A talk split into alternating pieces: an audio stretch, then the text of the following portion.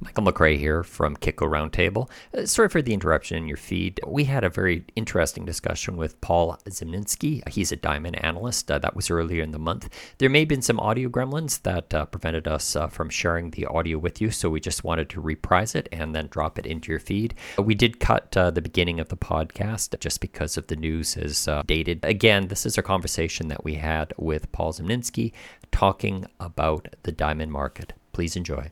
Paul, what is the diamond supply picture? Yeah, so maybe just to kind of, uh, you know, as a preface to the current situation, um, to, to kind of inform those that don't maybe cover this space that closely. Diamond prices hit an all-time high in the first half of 2011, and that was um, driven by curtailed supply following the global financial crisis. At the time, the Chinese jewelry market uh, was growing rapidly, and, and stores in China were buying diamonds to stock new stores.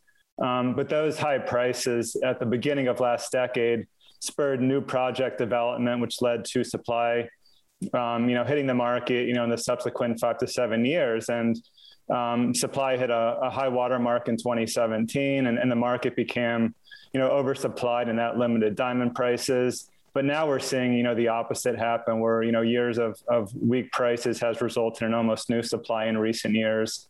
Um, and now, when legacy mines close, like Rio's Argyle mine in Australia, there's virtually no new supply to uh, to replace that. So, um, so you know, for context, last year diamond supply, you know, fell to under 120 million carats, and that was the lowest since the 1990s, and um, it's 25% lower than that high water mark in, in 2017. Paul Harris. Uh, I want to sort of perhaps try and create a, a tenuous link here to sort of battery minerals um, because a lot of minerals are finding applications or trying to find how they can have applications in the battery space. Um, to what extent or not is something similar happening in the diamond space? Um, is there any move for sort of diamonds to be part of, you know, solar collectors or something like that? You know, sort of, and I'm thinking about, you know, James Bond films of the past. We had a satellite right. space full of diamonds to the super high power laser beam. Um, you know, is there a role for diamonds in this space? Yeah, so I, I, think this is a, a, very good question. So the, the chemical properties of diamond make them ideal for lots of you know high tech applications, whether it's you know quantum computing or um, you know heat sink devices, lasers, you know nuclear batteries. You know there, there's a long list uh, you know, of, of, technologies that would do very well with diamonds. Um, but this is where the, you know, the whole, you know, movement of lab grown diamonds, and, and, this is a, a, very, you know, it could be lengthy discussions. We won't get too, too into it deep here, but you look at the emergence of lab grown diamond technology, and I think that's going to impact most people, not as, as, as lab grown diamond jewelry, but as, um, you know, um, and uh, you know, you know, an application and you know technological devices that people use at some point in the future. So I think we're probably, you know, at least 10 years away from seeing, um, you know, diamond use in, in, these devices. We have to get, you know, the, the, the, the quality has to improve, the um, scalability of production has to improve, and prices have to come way down before I think we see them in these mainstream technologies. But I think um, we, we will see that eventually, but it's going to be supplied by that synthetic diamond market, not the natural diamond market. Uh, okay, Neils, so can I just told you? Oh, sorry, can I just hold for a sec right now as well too? Um, I do want to get into synthetics and I do want to get into alternate side, but um, could we just kind of set uh, the table right now uh, where we currently exist uh, within uh, the diamond market? So it's just uh, I just want to make sure that we cover it first because it's been such an interesting year. So you talked about the falling away of supply, and then also we saw some significant supply cuts into the pandemic just because the retail space was just beaten up. So you saw, for instance, like Alrosa, for instance, that was uh, cutting back uh, on its uh, production numbers. Um, can you uh, bring us up uh, right now, Paul? Um, you know, I, I, have seen that there's been gains. I've been looking at, for instance, what's been happening at Lucara. You know, you've seen that these people have kind of bounced back to a reasonable amount. But what's the current demand picture right now? How rosy is it looking just for natural diamonds, Paul? Yeah, so I think the important takeaway is now when we look at you know the impact of the pandemic, um, diamond and hard luxury, um, you know, material luxury has done extremely well because people aren't spending money, you know, on experiential luxury like travel, dining out, that sort of thing. And when you look at, you know, the, the biggest economic takeaway from from the pandemic, the way I see it is all the stimulus, all the, you know, the monetary policy, what it's ultimately doing is it's it's, it's further increasing that wealth gap. So people that own assets, you know, are doing very well. Those that don't have, you know, own assets are are, are doing, you know, poorly. Um, and when you look at the demographic that buys diamond, it's at um, you know, it's a demographic that owns assets. So the demographic is wealthier than they were. Um, and then they have, you know, the, the, this money from, um, you know, what we're seeing in the market right now, and they're, you know, aren't, you know, spending that on travel. They aren't spending it on these experiential items. So diamonds have done extremely well. And to try to maybe to, to, to provide, you know, some context, if you look at Signet Jewelers, it's the largest jewelry company in the US. The US represents half of global diamond demand. They've raised sales guidance three times so far this year. So I've never seen anything like that before. So the US market's very strong. Uh, the Chinese market led the recovery last year. It was the first market to open up. Um, so when you look at you know the U.S. and China, the two primary markets are both doing um, very well at the moment. And uh, when you look at you know the supply demand you know situation right now, it's it's been very favorable for prices. And you know rough diamond prices are up um, about twenty percent year to date um, based on my uh, proprietary index. Uh, Neils. Um, so I just had I actually had two questions, uh, but I want to.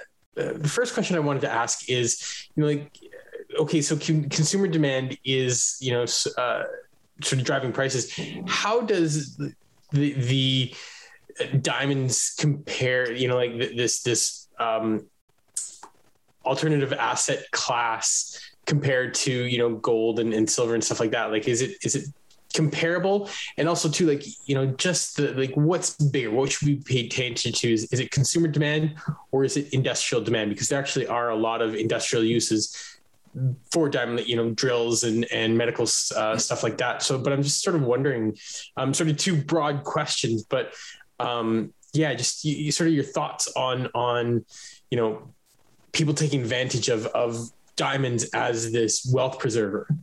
Yeah, so I think the first question, looking at you know jewelry demand versus industrial demand, it's important to understand that you know 99% of natural diamond demand is uh, is jewelry demand. Um, so when you look at you know the synthetic you know diamonds that are used and whether it's construction or um, you know other abrasive applications, almost all of that is supplied um, with synthetic diamonds. Most of that's produced in China. And then when you look at the you know the higher tech applications, again, th- this is almost all supplied um, from the synthetic diamond market. So when we're talking about natural diamonds, we're talking about the jewelry market is what drives it. Um, I think you bring up a, a, really good question, you know, as far as diamonds being a mainstream investment vehicle. I think the, the key here is you have to look at them. Um, you have to look at them um, as something that they're not, which is a fungible asset. And you know, an ounce of gold is an ounce of gold for all intents and purposes. It's understood to be 0.999% pure. We know what the market is 24/7. You know, with diamonds, there's thousands of different categories depending on the size or the quality or the color. Then you have rough and polished diamonds. Um, so there's all these, you know, individual markets. There's thousands of them. So there are complications that come with regard to turning into a liquid and, and you know investment product because of that. Um, but but Neils, I think you actually wrote a, a, good piece on this. I think it was a year ago. I think you actually interviewed me for it. But there's a company out there um, that's trying to make diamonds fungible by grouping them into fixed batches on you know on, on, you know based on the same rarity and the same value and uh, Cormac Kinney he's the one behind the company it's uh, the company's called the Diamond Standard he's a he's a smart guy he has a tech background he's from outside the diamond industry and he's taking a very you know objective technical approach to this and i think it's one of the best attempts i've seen to make diamonds you know a mainstream investable product and you know he's been very you know persistent with his approach to make this work i think he has the right institutional investment you know relationships um, and, you know, and I think there's a good chance that he could make this, you know, product, you know, successful. I think there's, you know, been $15 million raised so far. He's raising $50 million more. Um, I think it's the kind of thing where if we get, you know, enough investor per, you know, particip- um, participation, I think, you know, the liquidity could, you know, beget more liquidity and that, you know, could ultimately result in, you know, a mainstream investment vehicle for diamonds, which could eventually lead to, you know, a, a futures product or an ETF. Um, and I think this would, would really help diamond prices. It would bring a, a brand new, you know, piece of demand to diamonds right now. You know, as I said, 99% of you know, our, our diamonds are, are, bought as jewelry. So it's, um, you know, it's typically only been those very high end, the rarest, the fancy colored diamonds that have, you know, been bought as an investment. Um, you know, I'm talking the ones that are worth hundreds of thousands of dollars and millions of dollars. So, um, so you know, if we can get to the point where you know the um, the more you know mainstream bread, and butter diamonds become you know a, you know mainstream investable product, I think it would um, it, it, would be very good for the industry. And it would also further differentiate, you know, the perception of natural diamonds from lab created diamonds because nobody's going to make a, you know, lab diamond investment fund. So, so in general, I think it would be good for the industry at large. And I think there's been some interesting progress, you know, in, in the last couple of years there. Uh, Paul Zimnisky, uh, Paul Harris did have a question, but uh, just one thing I just wanted to add uh, that, um, and you can comment more. It, it's the larger stones, which uh, you know that are non-industrial, which are really most uh, meaningful to these diamond producers. Right. So when you look at the volume of production, the majority of the volume is going to be those smaller, lower quality stones. But you're absolutely right. It's that you know the engagement ring, the the diamonds that you know polish into a you know a one carat solitaire um, those are the ones that really move the needle for um, the mining companies. And, you know, to, to kind of put that in context, you look at a company, Petra Diamonds in South Africa, they just sold a, a 39 carat blue diamond for over $40 million, one stone. Um, so, I mean, it's a very unique, it's an interesting market because of that. Sometimes you can get one of these, you know, mid-tier producers produces, um, you know, one or two um, diamonds that are worth $100 million, right? So um, it, it's kind of a, a, bumpy revenue stream because of that, but it's also kind of what makes this industry unique. Paul Harris. Um, just a sort of clarification, really. So when you're out exploring for diamonds, you're looking for, you know, the ideal. You're looking for the gem quality diamonds, and, and I guess when you're in production, you get gem quality, and you get non-gem quality, and so those you just sell into into the industrial market. Right. So the industrial natural diamonds are strictly a byproduct. It's definitely the you know the gem quality, you know, as Michael was referring to. So the larger gem quality stones that really what make the difference from a revenue standpoint. And um, I guess you know you look at it as a you know price per ton. You know how many um, what's the value of the diamonds per ton? You know what's what's the grade? And uh, and you kind of go from there. And you know some some mines have a higher grade lower quality and some have a very very you know low grade but very high valuable um, average price per carat. So it kind of varies within the industry. But yeah when, when we look at the natural diamond miners it's it's strictly driven by the gem quality stones um, that are sold for for jewelry and do you get much of a, a, bump when there's high industrial demand? Uh, for example, Michael mentioned that major drilling is having a, a bumper bumper time at the moment. Obviously, uh, diamond drilling uses diamonds, so um, presumably there's increased demand for industrial diamonds for the diamond drill bits. Does does that drive pricing up, or?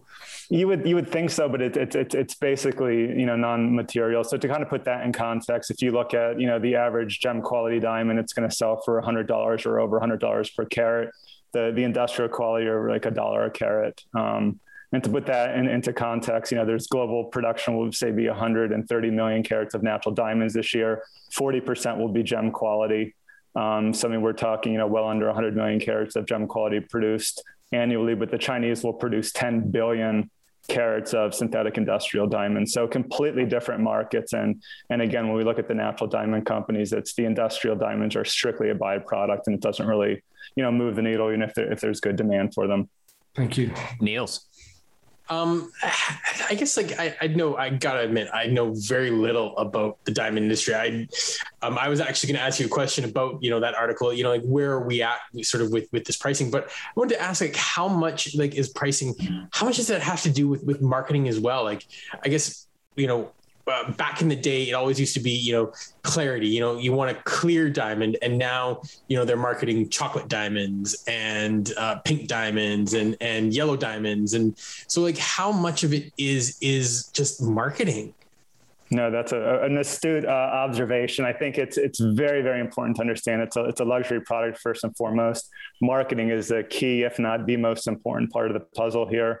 Um, and I, you know, again, we talk about, you know, lab diamond versus natural diamond. And I think ultimately it's going to be a, you know, a marketing battle. And I wouldn't bet against the natural diamond industry. Now it's important to note that everybody's familiar with De Beers, the Diamond is Forever campaign. That was, that, that campaign was kind of um, transitioned into a more De Beers brand centric campaign, um, probably around you know 2005, and the industry actually went 10 years without a generic diamond marketing campaign, and I think. It, it, had a, a, notable negative impact on, on demand. I think younger generations have a different perception of diamonds than previous generations. So the industry kind of you know, you know took note of this and um, the large mining companies came together. It was, you know, 2016, 2017, and, and formed an entity called um, the Diamond Producers Association. It's now called the Natural Diamond Council, but it's an organization to reinitiate generic marketing, and that's probably, you know, possibly the most important thing going on in the industry right now. And I think, you know, you bring up the most important point that I think is probably most understood about this industry, but you really could you know, this is an industry where you could throw money at the problem. You can create demand. If you're a copper producer, you need, you know, an infrastructure project in China, right? But with diamonds, if, if, if you can market it the right way and market it successfully and you have a big enough budget to do that, um, you know, historically it's, it's had a notable impact on diamond demand. And I think we're just a few years into this new campaign, um, but I think it's going to have a notable impact um, on demand. You'll see in the new James Bond movie coming out, the Natural Diamond Council spokesperson is the new Bond girl. Um, I, don't, I, don't, think that's uh, that's uh, that's an accident. So I think you're going to start to see diamonds marketed the way they were kind of in, in the heyday. Sorry, I just Harris. like to point out that we've mentioned Bond, James Bond, twice in this podcast. We've got an entire like year without mentioning mentioning uh, James Bond, but now we've done it twice in one podcast. I think that's that's special. And, and, the cultural references are going to continue. Um, when I was in business school 30 years ago, our marketing textbook was by uh, Dr. Philip Kotler, The Principles of Marketing. And one of the, the famous ex- examples he talks about there, I think it's from the 1920s or 30s, something like that, it was specifically about diamonds. And how, how did the diamond companies, I think it might have been De Beers or, or Tiffany's, how did they move diamonds? They yanked the price up to make them even more exclusive. And then they started flying off the shelves. Yeah, it's a, different different structure now, but um, but but again, it's it's you know uh, diamonds are the you know the highest end luxury product, and I think the industry ran into a problem in recent years where the market was oversupplied, and like we were talking about before, I think what we started to see was you know mining companies started to sell these smaller, lower quality stones that in the past would be relegated as industrial quality diamonds, but they started selling them as kind of low priced, you know, jewelry. And, and I think it kind of ruined the allure. And I think the industry is finally taking note of that now. And I, and I think it, it, it's very important to market it as the highest end premium product. And that's, that's when the, when, when the, you know, when the industry does best. And I think, you know, we're, we're kind of headed back to that direction. So, so when the industry does find a market, one of these, let's say, thirty carat stones like the one you mentioned, um, and for you know multi-million dollars, um, does that help pull the price up because it refreshes in everybody's minds? Like, wow, these things can be very rare, they can be very beautiful, they can be very amazing. Hey, let's spend lots of money on diamonds. Absolutely, I think um, I think the big stones smell the, uh, sell the small stones for sure, and uh, and and De Beers actually through a consortium bought that that diamond, so they probably are going to use it, you know, uh, you know, to market, you know, the larger natural diamond industry. But I think that's a really, really good observation there. I think I think that's definitely the way it works. What is the state right now uh, with uh, synthetic uh, diamonds, uh, Paul Zimnisky? So um, you had an interesting chart um, going back, and I think that you were looking at the strength within uh, synthetic diamonds, just looking at what the price is. Um, you know, if you see they're demanding higher prices, um, I believe that is, then that shows that there's more value, or the customers perceive more value from the synthetics. Yeah, so I mean, there is an I would say, a novelty associated with them right now, but it still represents a, you know, a fraction of the diamond market. I, you know, estimate that, you know, lab diamond jewelry represents, you know, maybe a, a mid-single digit percentage of, of global diamond demand. Um, you know, I, I think I, I, think we kind of touched on this before, but at the end of the day, I think it's gonna it's gonna ultimately come down to to marketing, and I think the lab diamond industry is going to have to compete with the natural diamond industry in a marketing battle. And I, am not sure if I would bet against the natural diamond industry. Um, and I think when you kind of just look at, you mentioned prices, I think that's another important thing to acknowledge. And the reality is, you know, lab diamond, it's a, it's a manufactured product. The natural diamonds are a non-renewable resource. So they're, um, you know, completely different, you know, market fundamentals of the product from that standpoint. Um, and if you look at pricing, so say it's been maybe five years since there's been widestream, you know, you know, widely available um, availability of, of, of lab diamonds, and the price has come down from maybe a 10% discount to natural diamonds to now they're you know you know in some cases 70 80% discount to natural diamonds. And that's only in a few year span. So um, and, and, again i think that's a function of the fact that it's a manufactured product. I mean most of these companies are getting to the point where they can produce, you know, the size of the diamond they want, the quality of the diamond they want, the color they want. Um, so it's a, a completely different, um, you know, you know, you know, fundamental product from a, from a natural diamond. And I think that's going to kind of continue to play out that way. Um, so I think most lab diamonds will be sold as fashion jewelry, lower price fashion jewelry, and it's it's going to be in a different, you know, product category from higher priced, you know, fine jewelry, which is kind of where natural diamonds lie. And then you'll have some companies that do a very good job, you know, you know, marketing and branding their their lab diamond, they can get a premium for it. But I think the large majority of the market is going to be, you know, low priced, um, you know, fashion jewelry once this plays out.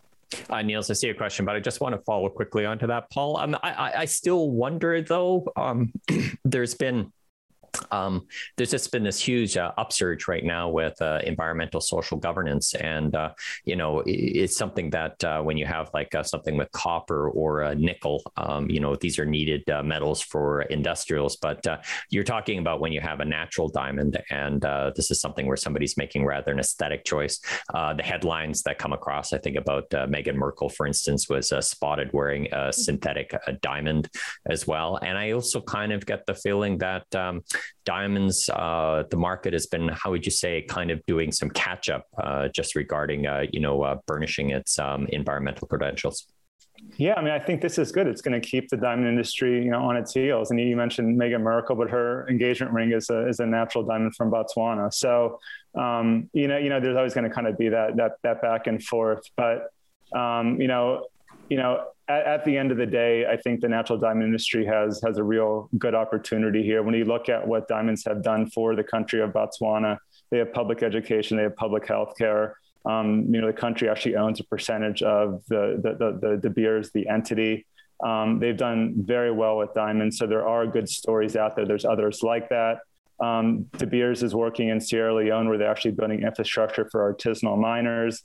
Um, it's a nonprofit initiative for the company, but they actually just said um, in the next sale, so in a few weeks, they're actually going to be selling um, diamonds from that initiative to their, you know, their, contract buyers for the first time. So there's a lot of things going on in the industry, and I think they've been going on in the background, but I think now with kind of you know the, the momentum and, and, ESG publicity, I think the industry is finally starting to kind of get the message out there. And, and one thing that's unique about diamonds, I think maybe one of the most interesting ESG initiatives in the space is um, you know, diamonds are found in kimberlite. It's an ultramafic rock, and it has a unique property where ultramafic rock could actually pull CO2 from the atmosphere.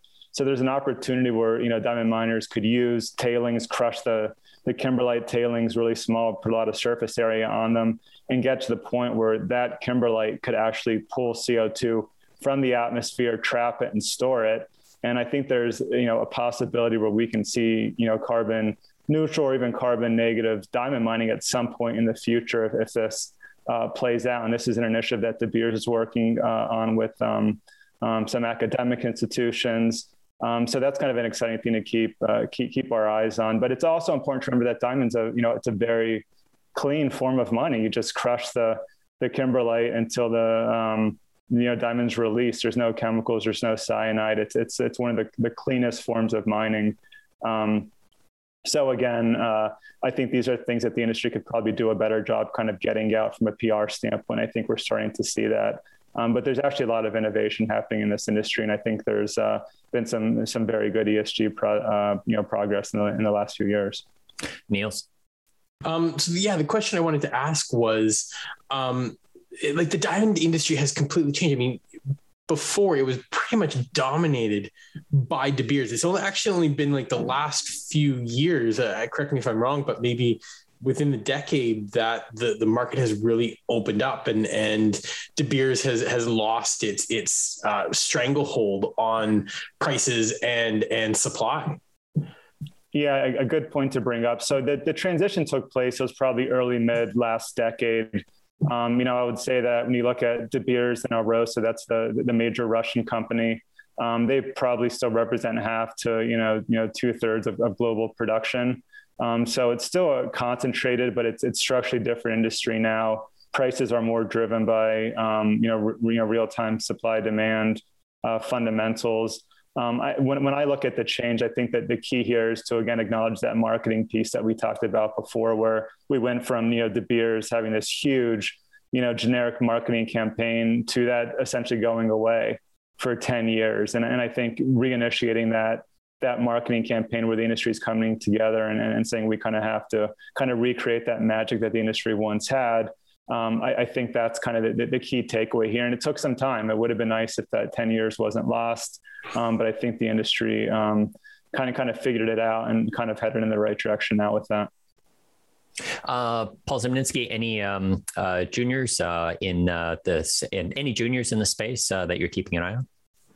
Yes, I would say that when you look at greenfield work in diamonds, it's probably the lowest you know it's been in years. Um, there, has been a you know I'd say a filtering of sorts you know in the companies that that still remain at this point. They probably have something special or unique.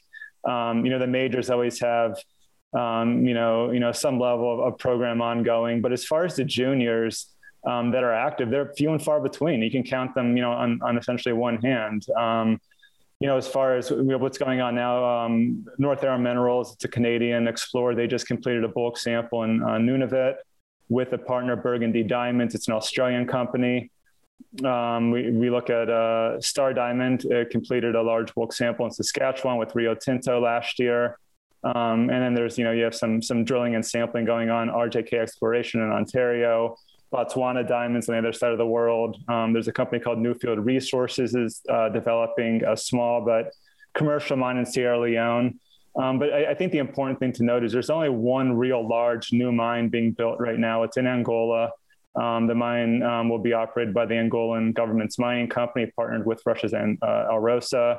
Um, but there, there's there's very little work going on, um, you know, relative to um, historic levels. And again, I think that's because prices have been so apathetic in recent years. But I, I, think we are going to start to see new projects pop up if diamond prices keep going. Um, again, you know, prices are up 20% this year.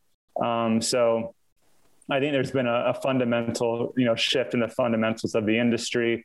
Um, and I think, uh, when, again, when we look at the supply situation, um, I, I, think there is need for um, new supply down the road. So I think we will start to see um, some new projects emerge.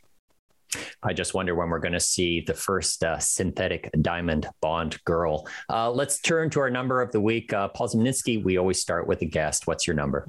Yeah, so I, I figured uh, I had to pick um, one related to diamonds here. So, so diamonds are a luxury product. It's a discretionary item. People buy it because it makes them feel good, um, not because they have to. Um, and people typically have to go to a jewelry store to buy diamonds. So, um, you look at the maybe the way that brick and mortar retail is changing. It, it's quite interesting. Um, with, with, some of these luxury companies, you know, the, the some of the, the leaders, they're they're focusing on you know providing a more you know experiential um, um, maybe say experiential activities in the store rather than maybe focusing on merchandise like in times past. And you know, one of the high-end commercial property developers, it's, it's called Westfield. They said they expect that retailers will allocate more square footage to experience than product by 2025, and they're calling it upside down retail. So at some point in the future, you know, you you might go to a store to immerse yourself in the company's brand more so than to make an actual purchase. And you know, then you know the company's hoping at some point down the line you'll maybe purchase it online. Um, and it's it's not going to be like that with grocery stores, but I think when we're talking about luxury boutiques, you can expect uh, something like that. We go to the store for you know interactive technology. You know, there's going to be movies playing, music, games, social media stuff. So I think that's kind of the direction we're headed, and uh, and I think that was kind of interesting statistic. So by 2025, we might see more experience in, in retail stores and actual products. So, uh, so that's maybe one to think about. Just to, some follow up on that, Paul. I think to a certain extent that's already uh, being deployed because that's part of the success of Apple with the Apple stores and obviously Tesla with the Tesla stores. Although Tesla then decided to cut back a lot of those, um, but people go there just to fiddle and play, you know, not necessarily to buy. Absolutely, and as obviously part of their buying process. Right. Exactly. Paul Harris. Well, me. Um, okay, I'm looking ahead to next week. So my number is 1200. And that's how many participants the uh, the Precious Metals Summit in Beaver Creek expects to have, um, of which 50% of those are expected to be in person. They're in person, 50% logging in virtually, 1,200. Neils, what's your number? Well, I, am actually traumatized from Paul's number because like the Apple Store just scares the bejesus out of me. Um, this immersive idea, oh my goodness. Um, so I don't know, have four nightmares I'm gonna have? No. Um, my number is 8.349 trillion. Um, and that's the that's the new record in um, uh, the the Fed's balance sheet. Uh, this is just going. This is it just goes up up up up up and you know and we've been talking about tapering for the last since June. It you know, but it feels like we've been talking about tapering for this entire year. It's you know, but it's the reality is that the balance sheet is just going up. Um, Paul uh, Paul Z, just really quickly. Um, so di- like diamonds versus gold. Um, you know, like is is diamonds a good asset to buy as as a, a safe haven, as it were? You know, like is what you know people would buy gold for. Yeah. So again, I guess it kind of gets into you know some of the items we were discussing before. How do you actually access the market? So if you can access the market, there is a different correlation to stocks, bonds, gold. So there's the appeal there. You know, historically, it's just been you know super high net worth individuals that had so much money they needed to find a different place to park some of it, and that's kind of where you see them buying you know a million dollar pink diamond. Um, so that's historically what it's been. We'll see um, how, how, kind of these new, you know, more fungible diamond products play out. But uh, I, I, think the appeal is kind of the, the the, the the different correlation than some of these other assets. So gold, stick with gold for now. We'll we'll see. A number of the week is 90%. That's 90%. Uh, BMO said is 2021 uh, forecast uh, for electric vehicle penetration has been raised 150 basis points to 7%. That's 7%. That's up 90% year on year. Uh, and it's saying that uh, the number that is forecast is just uh, overshooting expectations. But we've seen this all through the electric vehicle space where you've seen automobile manufacturers just saying that they're seeing that there's a lot more demand for these electrical vehicles than they anticipated that's it for us. Uh, my, you can reach out to us. You can follow me at Michael McCrae. That's McCrae with two C's. Niels is at Niels underscore C. Paul is at CGS 2021 Gold. And Paul Zimnisky, how would you like people to get a hold of you? Yeah, so I have uh, a monthly industry report that I put out. I have um, um, uh, a rough diamond index where you can access for free. I have a podcast. You can find all about that uh, on my website. It's paulzimnisky.com. And I'm also on Twitter at Paul can you spell your last name for people? Sure. It's a Z like zebra, I am like Michael, M like Nicholas, I S K Y. If you like what you hear, tell a friend and don't forget to subscribe. Paul Zimnisky, thank you very much for your time. Pleasure to be here. Thank you very much. This has been Kitco Roundtable on behalf of Paul Harris, Niels Christensen, and Paul Zimnisky. Have a good weekend.